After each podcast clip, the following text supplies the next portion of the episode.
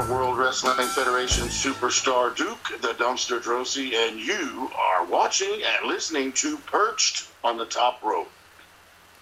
Welcome everyone to Perched on the Top Rope. It's me, it's me, it's the Long Island Iced Lee. I've got my co-host beside me, The T-O double D. and as you heard from that opener, we have Duke the Dumpster Droese. Duke, how you doing today, brother? I'm doing good. Thanks for having me, brother. Hey, absolutely.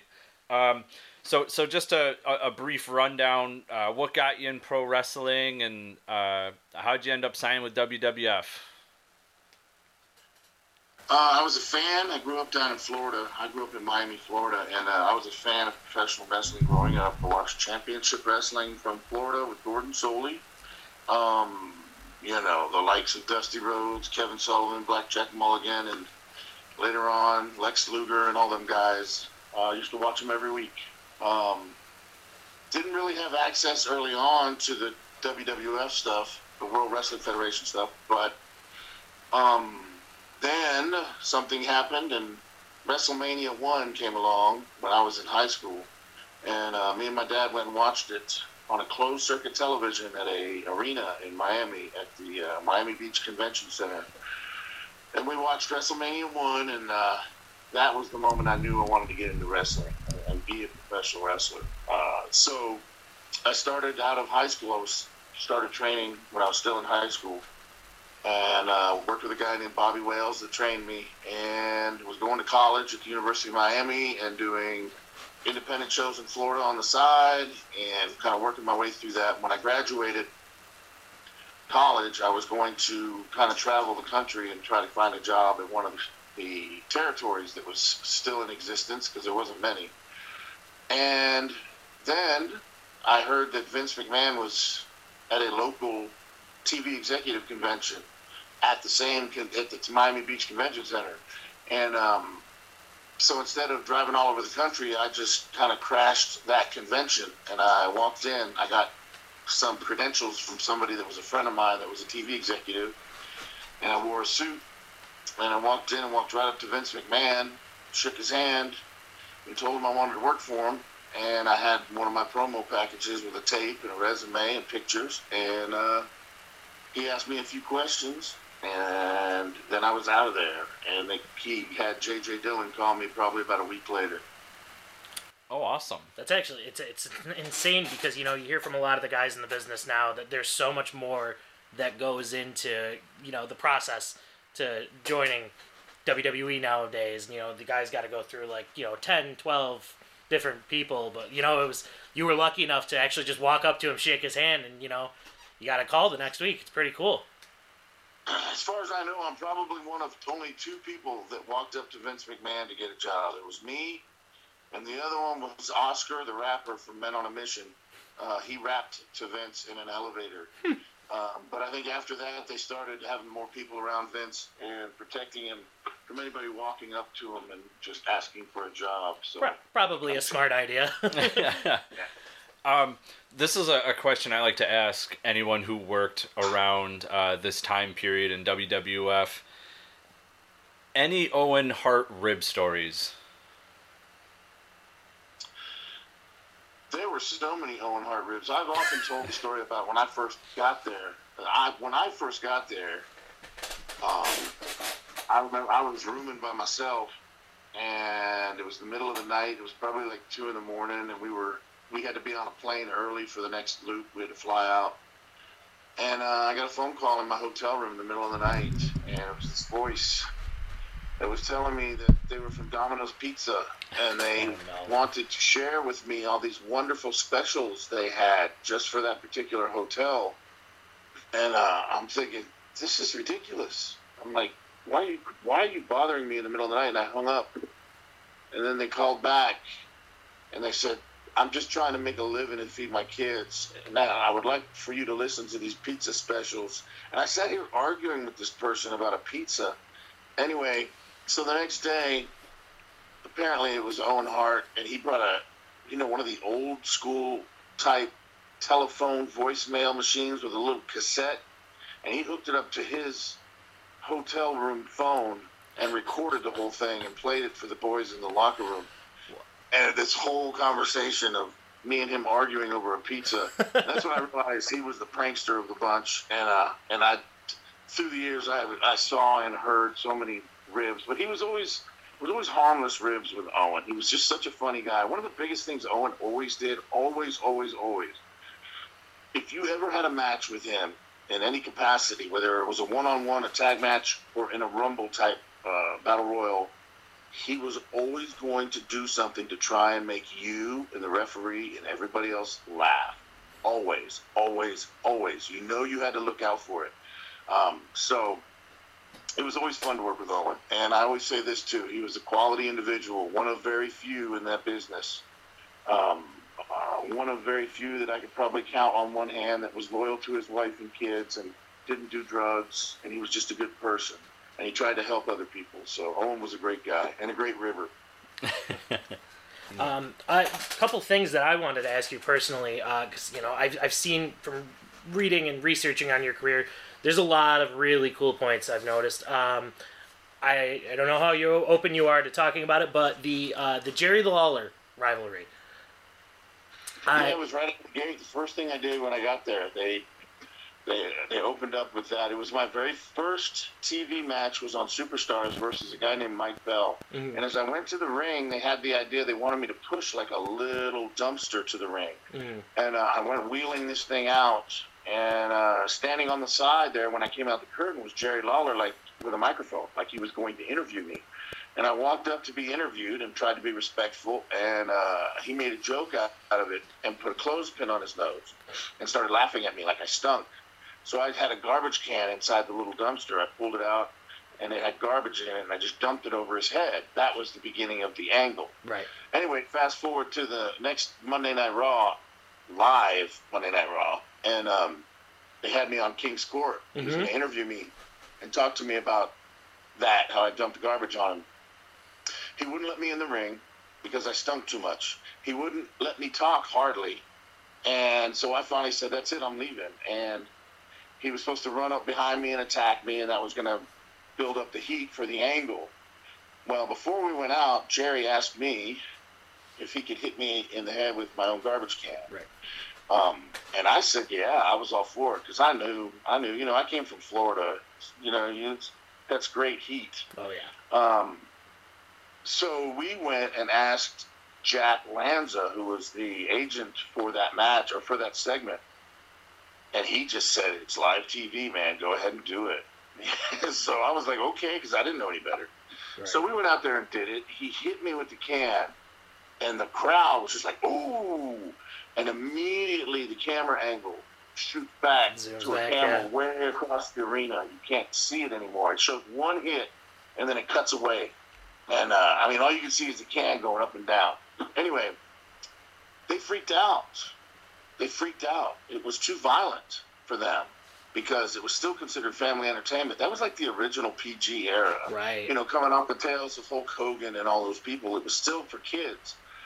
And they came out, they had uh, uh, Macho Man and Gorilla Monsoon were doing the commentary for Raw at that time. They came back on live and apologized up and down for it, said you'd never see something like that on their TV again.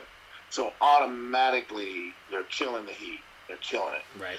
And then they record for Superstar. They had a show which was called Superstars. They record Jerry Lawler being made to apologize at the studio. And he was, you know, it was kind of a comedy thing, but he had to apologize for attacking me with the garbage can because it was too violent. And that was just basically killing any heat that we had.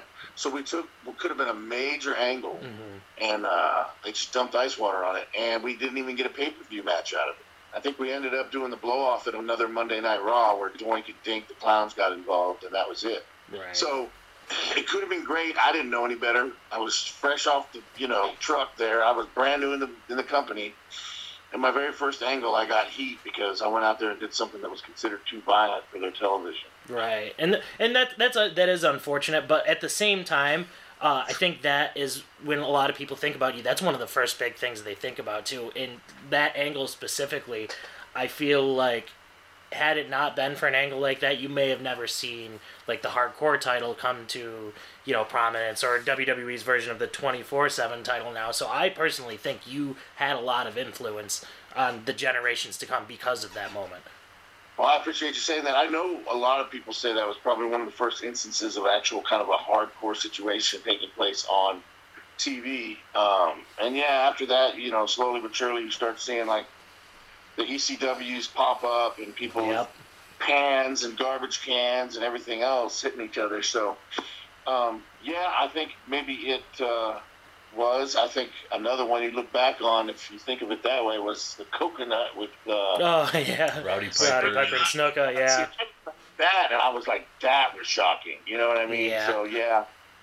But yeah, afterwards they then they started having dumpster matches and stuff after I was gone. But yeah, so it was interesting. You know, and, and speaking of Lawler, um, Bastion Booger was on the announced team. It didn't last long, and you kind of had like a tryout. And, and I, I listened to the interview with uh, Hannibal TV where you talked about it, and um, even posted about it on Facebook. You go to the tryout, and you were doing what you were supposed you thought you were supposed to be doing, which is color commentary, commenting on the matches and stuff. And then Vince kind of said, "Hey, you're doing my part." Uh, what was said after? Um, was anything said to you after the tryout? No, uh, I just kept. What, what had happened was is I, they didn't really tell me anything. They just said we need you to come here, and uh, they told me I was going to be trying out for some kind of an interview spot. I think that's the way they put it.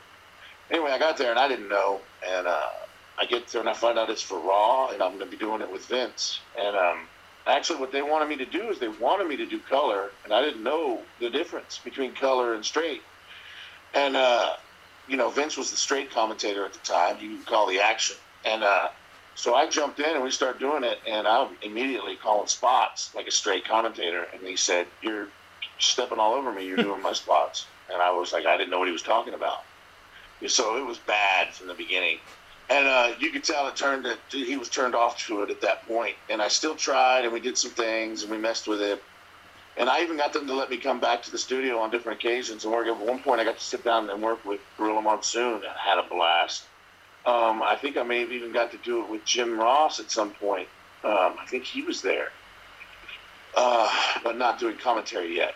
But um, yeah, it was just one of those. It, you, know, you figure if they would have just given me a little bit more information, you know, they keep things guarded and very close to the chest. And if they would have just given me some more information, I could have been better prepared, and it would have been a different story. But it's just kind of the way it turned out. I learned, you know, a hard lesson. All right, right on. Um, another thing I wanted to cover with you, I feel like one of the bigger points in your career was your rivalry with Triple H. Um, fun fact: I researching myself, I never knew this. You actually handed Triple H his first career loss. As a singles competitor. Yeah, that's a big point everybody makes. I Uh, never knew that until I was looking this up. Yeah, we did that free for all match, and uh, it was to determine who was going to be number one and number thirty in the Royal Rumble. And uh, and he, what happened is he hit me with brass knuckles, Mhm. And he won. And then Gorilla Monsoon, who was the president at the time, came out and reversed the decision, so I won by disqualification.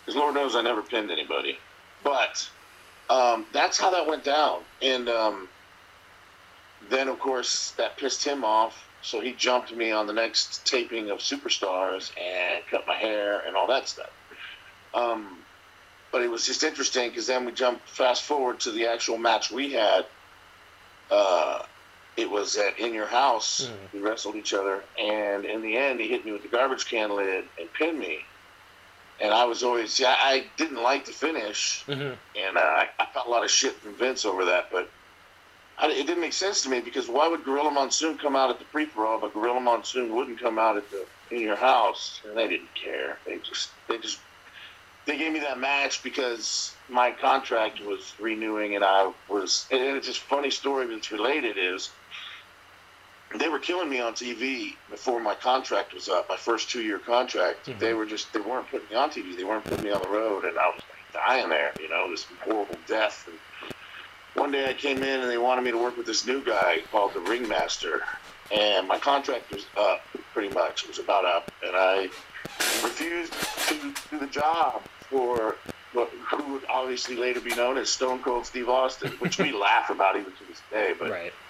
um, I kind of stood my ground and said no, and uh, they were they couldn't believe it, but they, you know, they gave me the Triple H deal to kind of make me happy, so that I would re-sign for a new one-year deal, and then they put me right back to killing me, and uh, but I sat down with Steve that day, you know, right when it happened, and I explained to him why, and he told me he completely understood, and we became very good friends from that day on, but um, yeah, it was just interesting how it came about. You know, my whole thing was I wanted to turn heel. They were talking about turning me heel. I wanted to change my appearance, which is why we came up with the hair cutting idea.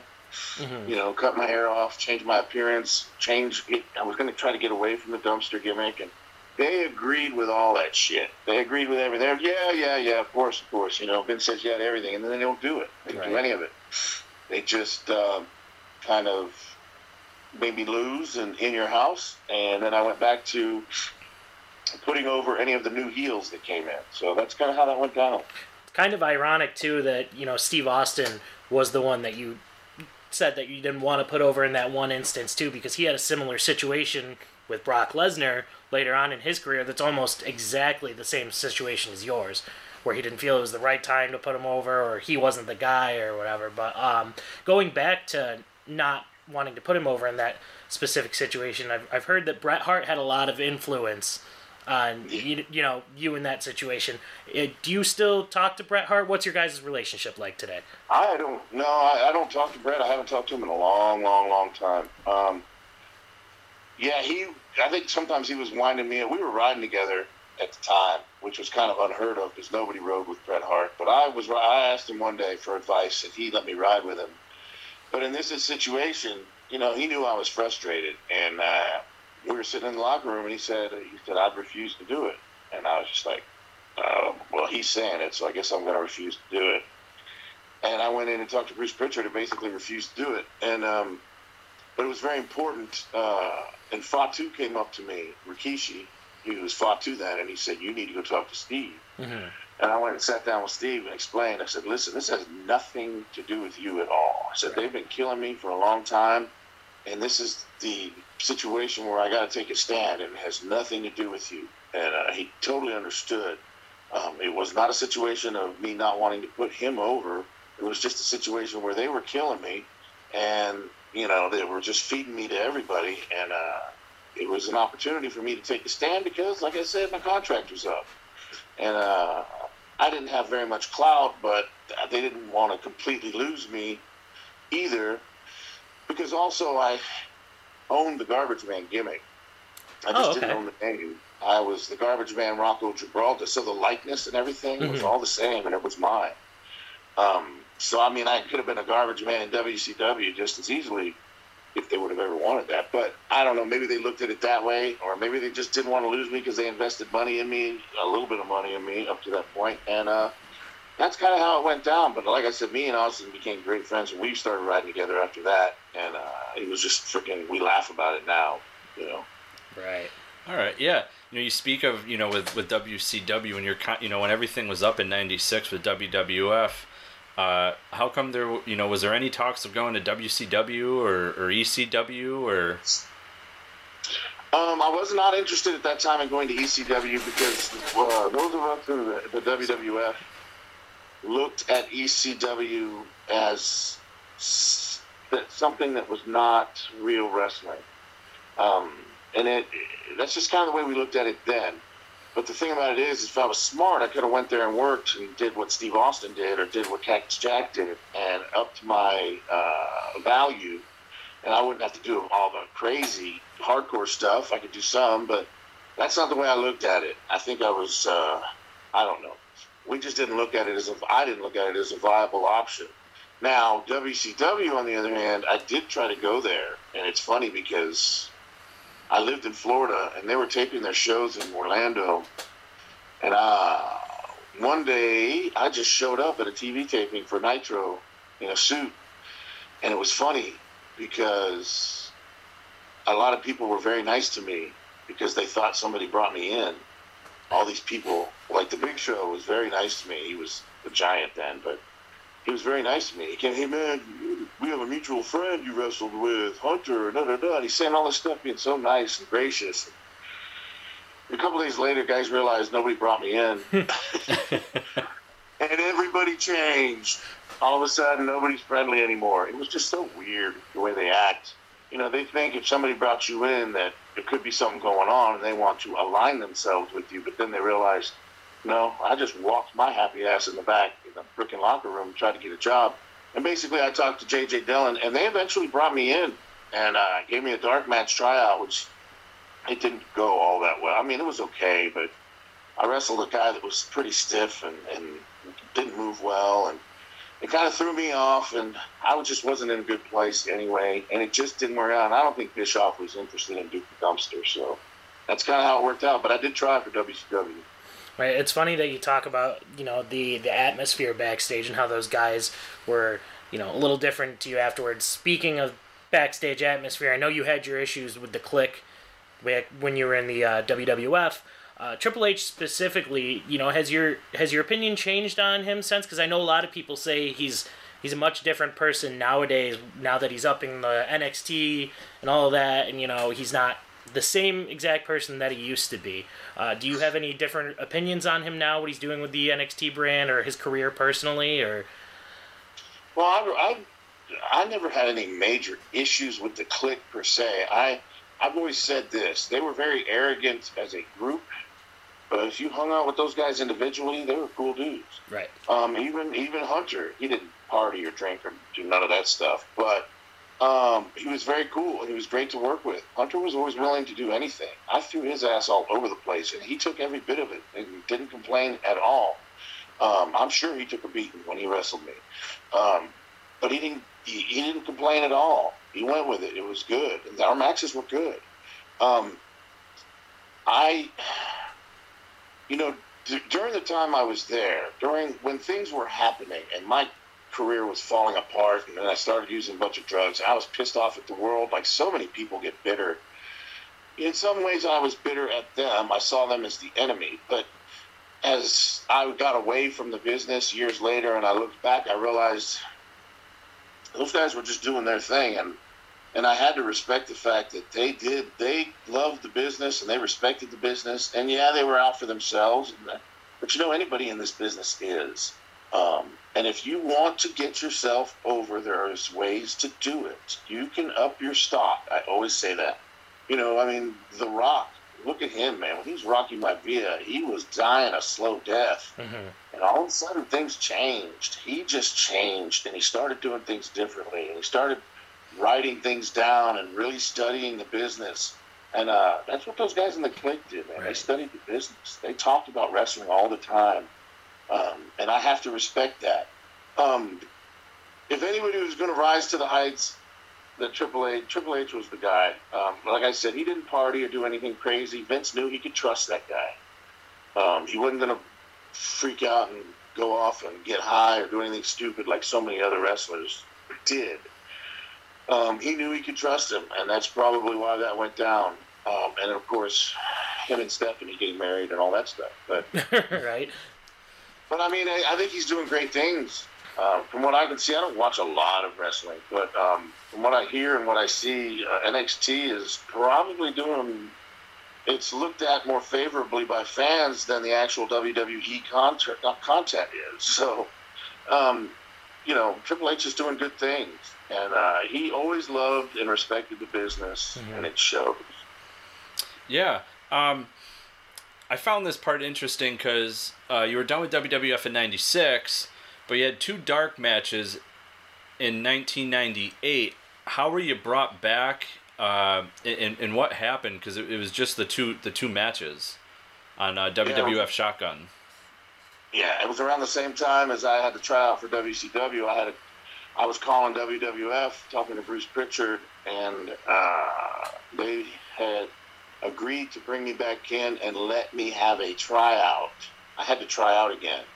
So I had a tryout match, one with Paul Diamond, and two uh, against Pierre, the Quebecer, uh, now PCO, Mhm. who is a, is a friend of mine also, uh, and great guy to work with. But um, it was just interesting. A lot of weird things happened during that time. Um, you know, I asked two people for advice. See, I had both those tryouts pretty close, the WWF and the WCW.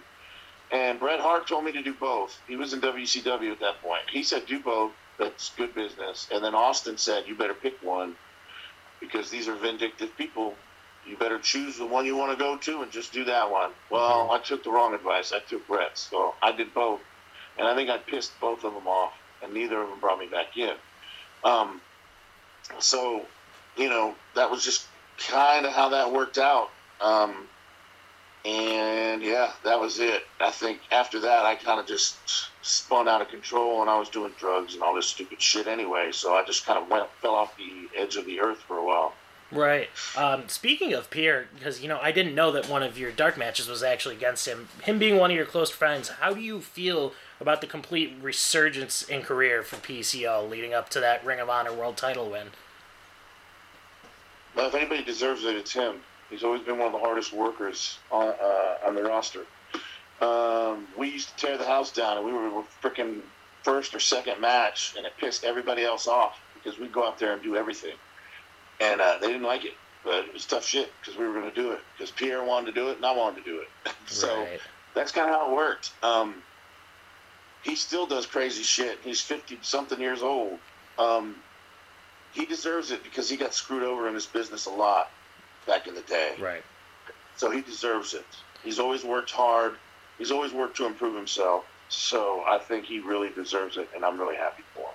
As are we. It's crazy watching some of the matches he's had in Ring of Honor. He's doing some more insane stunts than some of the young boys are doing. Yeah, he's he gotta be careful, man. Yeah. Come back as quick as we used to when we're old like this. right. You um, 2018. You kind of you yourself kind of had this resurgence. Uh, I I had watched you all over Facebook, telling stories on, on your personal Facebook page and everything, and 2019. You know, at first you you you there was no talk of coming back to the ring or anything like that. And in 2019, you actually came back and uh, wrestled in uh, Chikara. Uh, what was that experience like for you to you know be back in a ring and It was fun. Um, I had to be very careful though because uh, a little further back in 2013, I actually went through a situation with my foot, and I had to have my foot amputated. So my left foot, I don't have a left foot, so I I wear a prosthetic leg Mhm. from the calf muscle down.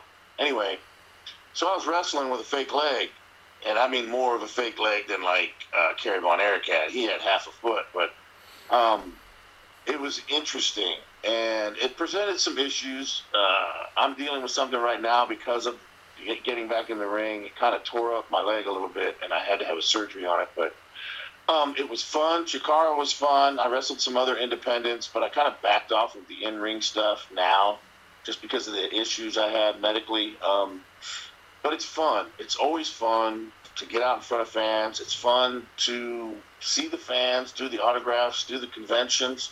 Um, when I came back in 2018, it was a fluke, man. Uh, you know, I had I had issues in 2013, man. I got I don't know if we're going to talk about it or not, but I, I'm willing to. But I got arrested and I got felonies and all this crazy shit happened. So I just want to disappear. Right. And I wasn't planning on ever coming back to the business in any way, shape, or form. And this promoter, Scott Hensley in Tennessee, he stayed on me for two years to come do an appearance. And when I finally said yes, I went and did this appearance for him in Middle Tennessee. And uh, after that, a few people started hitting me up on Facebook and talking to me. So I started accepting friend requests, and people started asking me questions about different times and different wrestlers and different matches. And I started answering questions. And then my answers became longer and longer. And then I started telling stories. And that's how it happened. And all of a sudden, and it's, it's always funny to say this, but my Facebook blew up, of all Mhm. things. Like I always tell people I'm over on Facebook. Wow, okay. It was hilarious. Um, I had like, uh, I don't know, 100, 275 friends in 2018 before all this happened. And then literally within a couple months, I had 2,500. And then a couple more months, it was full at 5,000 just on my private page. And then I started a fan page. But it's been fun. I'm enjoying it this time. I'm having fun. There's no expectations. I'm not trying to make some big comeback and, you know, get back in the ring or be an office worker or be an agent. I'm not trying to do none of that. I'm just having fun. I'm interacting with the fans, having a good time, being myself, being a goof, and they seem to be enjoying it. So we're going to continue doing it. Yeah, and at the time, I was actually one of those fans uh, that joined in somewhere around the 25 to 5,000 mark. Um, Right and uh, aside from all the stories and stuff, you have a, a phenomenal deal when it comes to merchandise. Uh, a trash can lid, four photos, and I believe like two baseball cards for a, a, an extremely affordable price for any fan of thirty dollars. Uh, what I know you also have uh, other T-shirts and stuff like too, and one of my, my the favorite one is uh, you with Triple H up up in your arms with the you know life's a botch. How can fans get a hold of you to you know get merch? It's all on Facebook, man. That's that's kind of where I'm doing everything right now. Especially with that T-shirt you're talking about, I'm kind of being careful because, you know, it's got that that image from back in the WWF days. But um, I am doing it on Facebook, and yes, it is a good deal. And, and people always ask me, man, how can you do such a good deal? It's important. It's not about necessarily making a ton of money. Uh, it is getting people interested in what you're doing. Uh, they're talking about you. They're buying their your stuff. They're posting you. They're posting your stuff on on online on social media. And uh, so when I start selling shirts, they go much better. Or when I start um, trying to hype my new podcast, which is coming up this Friday, July 10th, called Road to Recovery, on my Facebook page, by the way. When you start hyping stuff like that, there's more people listening because you've been. It, it, I try to be good to the fans because they've been good to me, and I, you know, I told you I enjoy the interaction with them. So yeah, it's worth it. It's worth it to me to do it this way and uh, send these things out, uh, and it's a great deal, I know, but it pays off in the end because it gets more people involved in what I'm doing. So it's worth it. It's PR 101, man. Yeah, absolutely. And uh, we actually bought the the thirty dollar package there, and we're excited for the, you know, the photos. And I, I, I myself am really excited for the trash can lid. I'm excited for that part. There's a good It's chance- on its way. There's a good chance he's gonna hit me over the head with it. Maybe I dare you. I want you to and I want you to post it on my Facebook. I will. I will. Uh, speaking of, you know, a lot of the stories that you share on Facebook, I know Lee had a couple questions about a particular cruise. Uh, yes, you, you, you went on this uh, one cruise. It was you, Bret Hart, uh, Curt Hennig, the Bushwhackers. Uh, you you posted a photo of it, and um, I, I know that some party favors were involved in, in this and that. Um, what was what was that experience like for you? You know, because it's it's not just a, a cruise for you guys. There's like a ton of people on there, like you know, fans alike. Yeah, you got to interact with fans and stuff. It was, called, I guess, it was called the Wrestle Vessel. I think. I think WCW had the Bruise Cruise. We had the Wrestle Vessel. I think, or it might be the opposite. But anyway, this was right at the time after I did the job for Triple H, and I had a really shitty attitude. My hair was cut off. I was mad, and uh, I was getting out of shape because I quit working out. I was just pissed off at the world, and I got put on this appearance. It was a paid appearance. We got paid like I don't know three thousand dollars to go on this cruise to the Bahamas, and um, I just remember I didn't care. Um, I wasn't worried about any drug tests. I didn't give a shit. I was like, go ahead and drug test me and fire me for all I give a shit. And of course, you know, Bret and Perfect, they didn't care.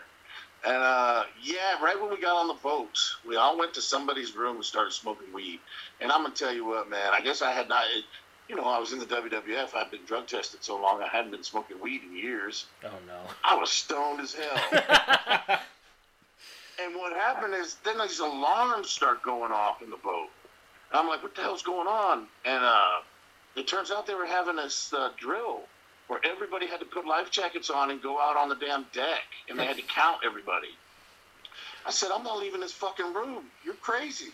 And uh, we didn't want to leave the room, and then finally people kept coming and coming, the family members, and they got us to get out of there. So we went up, and we go walking out on the deck, and the sun is just beaming down. I'm sweating bullets, and as we walk out, and I turn around to go, man, this is bullshit. As I turn around, perfect, and Bret Hart disappeared.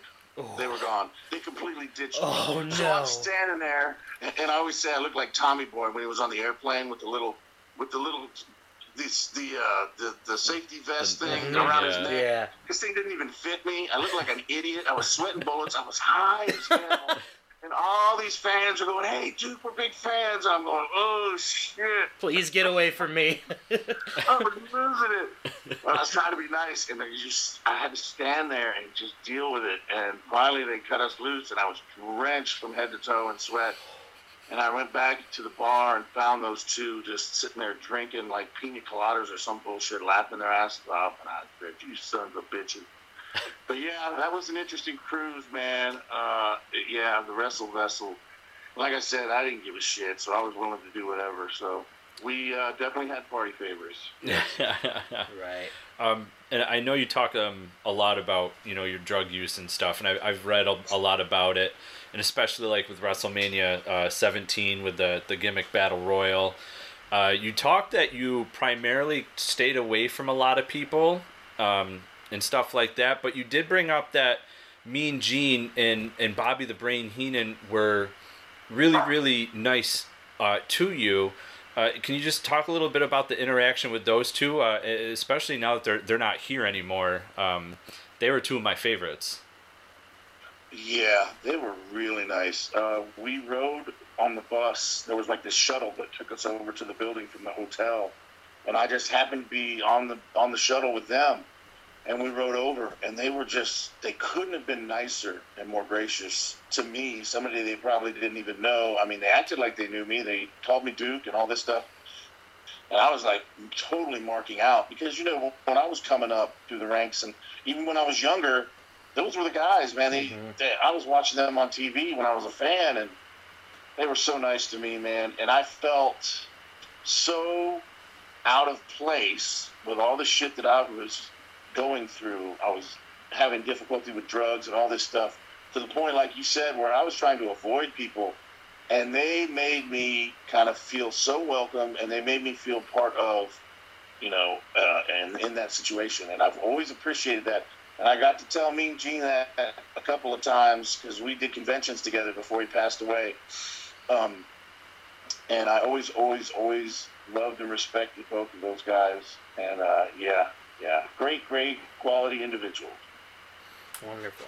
Um, you know, I, I, I think I speak for the whole wrestling universe when we say, you know, those two among the many legends are two of the most missed. You know, two of the greatest speakers this business has ever seen. Um, kind of touching back on those darker times that you had. Uh, I, I remember reading up that it kind of stemmed from ankle injuries originally that you had during your rivalry with Triple H that led up to the, the foot issue and everything from there on out. Can you touch on that a little bit? Well, that part of it, yes, it that was the relapse in 2009. That came from a foot injury that I I was when I wrestled Triple H during that period in the World Wrestling Federation. I was wrestling with high tech Magnum boots. They're not even wrestling boots. They're like they're like tactical combat boots, and they're really loose and they don't fit well. And my ankles got twisted a lot, Mhm. a lot, and I didn't even realize how bad it was. But later in life, um, my left foot, which is the one that became, I had to get eventually get amputated. Uh, I had the foot problem, and my foot started falling apart. I don't know if you've ever seen Marty Jannetty's foot. But my foot Mhm. looked just like it. It collapsed to the side and turned, and uh, I started using. I started taking pills again. Um, I had been through rehab once before that in 2003. The original drug problem started in wrestling. But Okay. um, yeah, I got clean in 03, and then I relapsed in 2009 because of the foot. And, um, I thought I would be okay, and I could handle taking some painkillers to get through the pain, and it escalated really fast.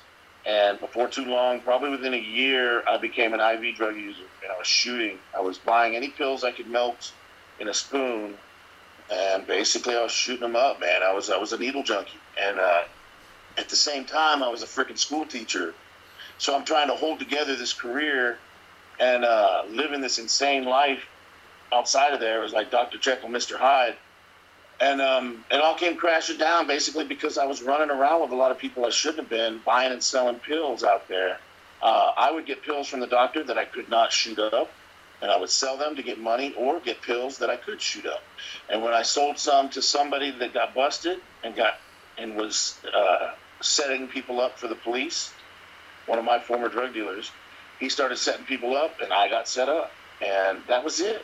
Right. And they came and arrested. Actually, it's funny. During that same time is when I got my foot amputated, and they came about a month after. They let me kind of heal for a little while, and then they had a sealed indictment from the grand jury, and they came and picked me up at the house, and that was the day everything ended. You know, I Right. lost the teaching career and lost everything again. The first time I lost everything was before 03, but I didn't get arrested. This time I really lost everything. Um, and I knew it was over. I knew I had to go get help to get physically clean. But once I was physically clean, I was willing to do everything I had to do to stay clean, which I still do to this day. I, I, I go to meetings. I work with other people. I work for a drug court program, which I actually went through as part of my plea deal. Now I work for the drug court, and I work with people every day that are going through the same stuff, and that helps keep me clean. But like I said, I'm willing to do whatever it takes now, and that's kind of how that all came about, man. It was it was just crazy, man. It was a crazy time in my life, and uh, it was pain that got me. I always tell people, addiction is waiting for a weakness to take over again and make you relapse. And I thought I was strong after 2003. I was like, no way, I'm not going to fall back in it. Physical pain got me. hmm It made me weak. So I had to kind of build up that wall of the castle now and keep it. You know, I got to keep in mind. You know, I go through a lot of pain now every day, but I can't take painkillers for it. I can't do anything, anything like that. No drugs, no alcohol, no nothing. I can't do it. I've learned that lesson. Right. I've yeah. actually I've actually been through a similar situation. My my father himself had some some somewhat issues like that. And he about a year and a half ago had to have surgery to have some some bone chips removed out of his foot. They tried offering painkillers, and he said, "I'm not taking a single thing." He goes, "I'd rather deal with the pain than you know go back to that." Um, but it's you know it's it's such an inspiration to see how you're doing now and that you're reaching out to help people because we've seen too many guys from specifically your generation and the ones right below that that have unfortunately caved to that. Uh, do you have anything that you could say to any of the boys now that are in the business if they are going through a similar situation like that? Well, if it's on the front end, don't take drugs. Don't get wrapped up in that shit. Don't become dependent on drugs. And if you're already wrapped up in it and it's starting to feel hopeless, man, suck up your pride and ask for help. It, it's sometimes it's very difficult to do. To really get help and to really change, we have to surrender to the fact that we have no f- control over this shit. Um, and that can be a very hard thing to do for a big, tough, strong man or, or even a woman. Mhm. You know, we have pride and uh, we think we can handle anything. Well, for some of us, we cannot handle addiction on our own. And uh, if, if it feels like it's getting out of control and you feel hopeless, you need to ask for help. Because once you ask for help and you start getting help, this enormous weight is lifted off your shoulders. And all, all of a sudden you realize you can freaking live life again, man. You can have your life back. But you gotta ask for help. That is my biggest piece of advice. All right. Um, Duke, how long have you been sober now? Well, it is going on seven years. It will be this coming October the second. Will be seven years clean, man. That's amazing. Straight Hey, up. congratulations on that. Um, Yeah. uh, moving away from from all of that and uh, really inspirational stuff with with with all of it. Uh, I want to just ask this one last question when it comes to when it comes to wrestling. Is there any reason why there's never been a, a Duke action figure through WWE, whether it was the Hasbro line, the classics, or like now the new line is the Elite figures? Well, I can speak for back in the day when I was there. There really wasn't action figures. I think I just I just missed a lot of things, and that was one of the things I missed. Um, when I was there, there was only a few top guys that had any merchandise, and it was basically like little teddy bears and T-shirts in the in the WWF magazine. That was it. There really wasn't a lot. They had some merchandise, but most of us didn't have merchandise. And uh, there really wasn't even video games yet. That was a new thing, just starting. Video games just coming over the horizon.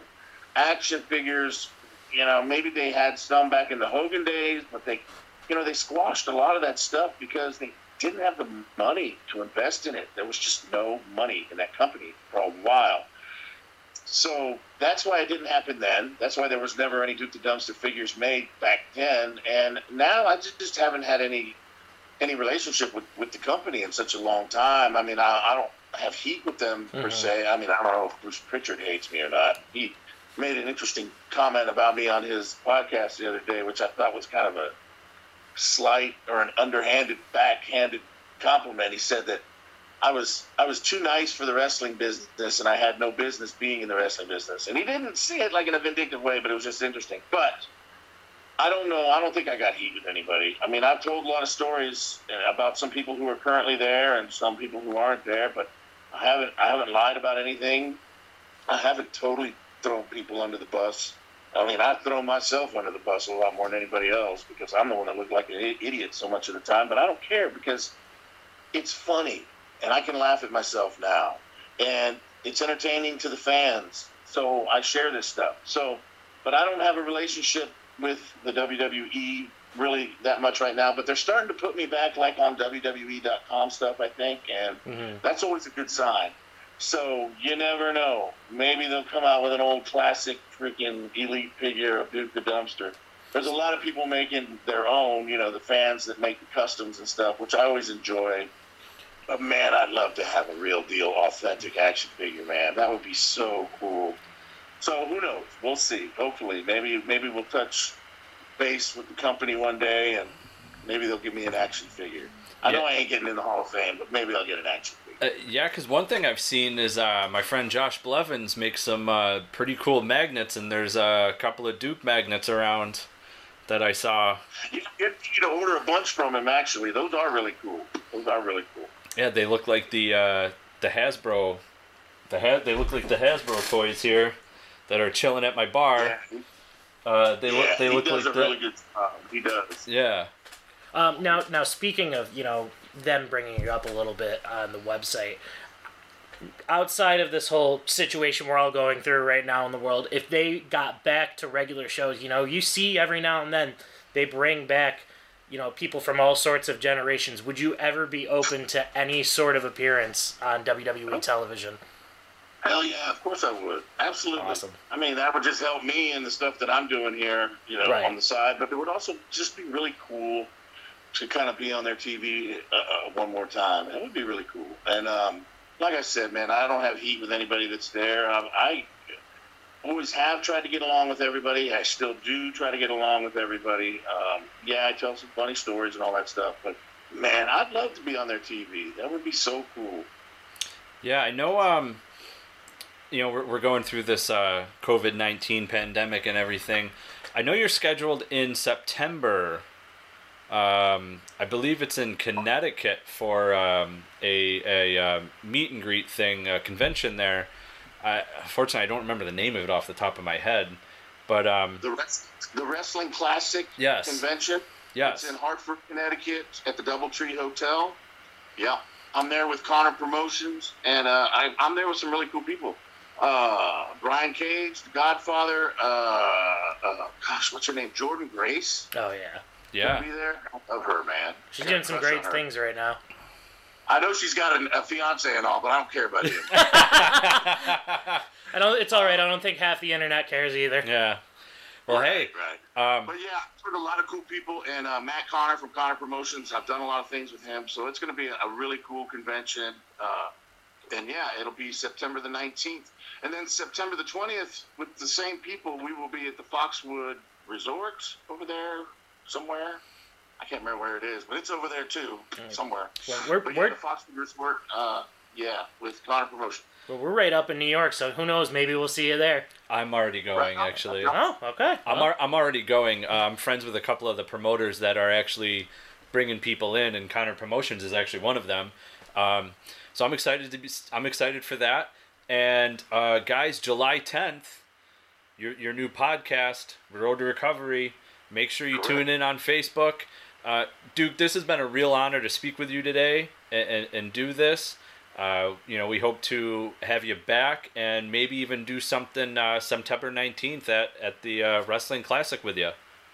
That'd be great. And uh, guys, I really appreciate you having me on the show, man. It's been a blast. Awesome. Thank you. Well, we appreciate it. We hope you have a good rest of your 4th of July. And uh, fans, this episode will be out Monday, July 6th. Make sure you tune in Facebook, Perched on the Top Rope. Duke, it was fun. Thank you very much. Thanks, guys. Have, have a good one. You too. Take care.